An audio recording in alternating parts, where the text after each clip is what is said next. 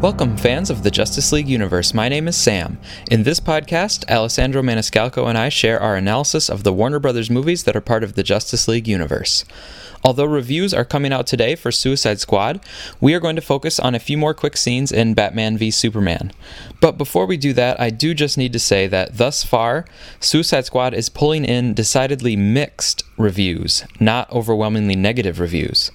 Don't let people try to spin it as a huge negative reception from critics just because it isn't a positive slam dunk. Right now on Metacritic, the average is right around the middle of the spectrum, and there are actually mostly mixed reviews. And then there are more positive reviews than negative reviews. So, straight up negative reviews are actually the least common of the three categories positive, mixed, or negative. Anyway, you can read some more of my reactions to the reviews on my blog, comicandscreen.blogspot.com. But the important thing will be to see the movie so that we can decide for ourselves what we think about it. And in the meantime, we have the brilliant work uh, in Batman v Superman to continue analyzing. So here we're going to cover four scenes that are prior to Lex's helipad scene. Scene 51 is Martha Kent's abduction. Scene 52 is Batman preparing the space for his fight with Superman. And scene 53 is Lois's abduction. So let's go through these quickly. In scene 51, Martha is finishing up her shift at Raleigh's Diner. The diner location is actually the Hygrade deli in Detroit, Michigan.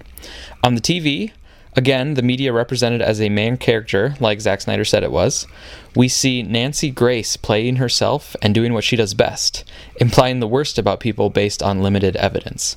She refers to Superman using air quotes, Superman, on the bottom of her screen, it asks, Superman involved? Because media can't be accused of libel if there's a question mark. And Nancy suggests that Superman is guilty in some fashion because why else would he disappear? So again, we see people debating about and judging Superman even though he did nothing wrong at the Capitol.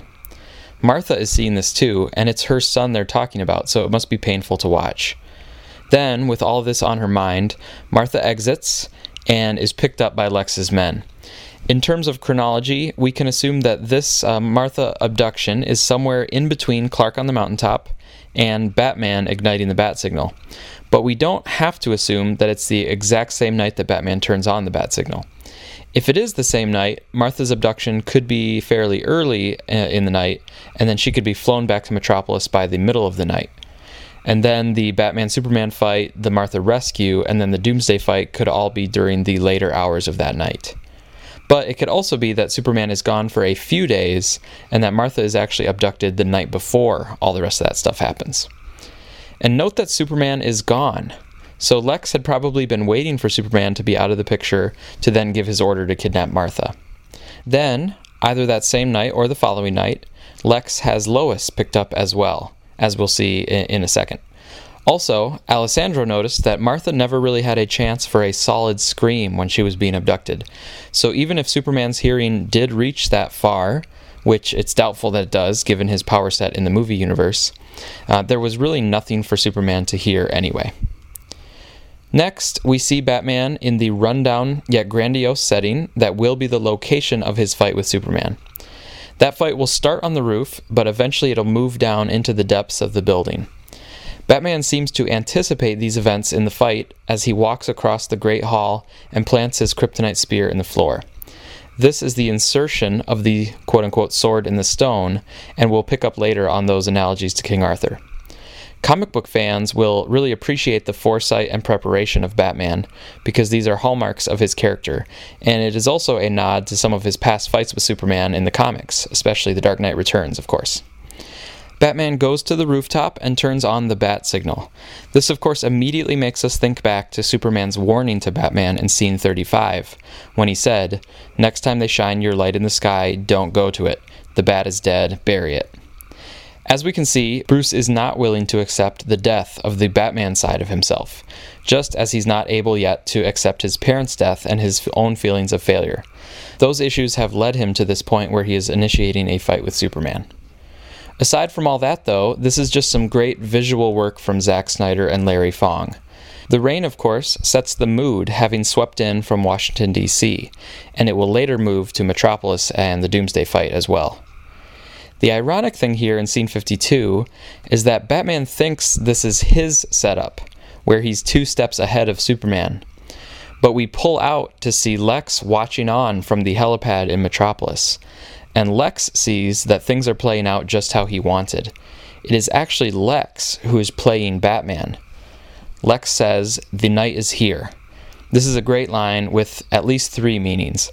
The night, as in this dark moment, literally night outside, but also the night, as in Batman, the Dark Knight, and third, the knight, as in the chess piece. Just as Keefe was Lex's pawn, we can now see that Bruce is Lex's knight. They're all his chess pieces that he's moving into position. And finally, we have scene 53 with Lois taking the subway home after work and going down an escalator.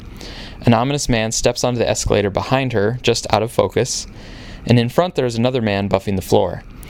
The music playing in the subway system is Every Time We Say Goodbye, I Die a Little by Cole Porter.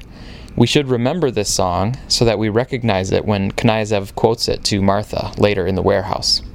And it's a fitting song here because Lois and indeed the world are separated from Superman. And the song is about how the happiness of being together can be reflected in pain while separated.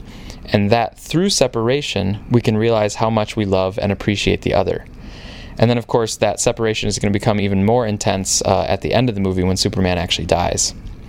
But Lois, with her journalistic instincts and fearlessness, recognizes Knyazev, uh, sort of recognizes him, but she comes up to talk to him instead of just walking on. This is where the memorable face of Callan Mulvey, uh, and we mentioned way back in the African scene that he has this very recognizable face, it really pays off here. He turns around, and we know immediately who he is. In the extended cut, there's a bit more footage here of Lois's abduction, and if I remember correctly, they put her into a van that is marked Terrio Janitorial. This is a pretty funny reference to Chris Terrio, the co writer of the film.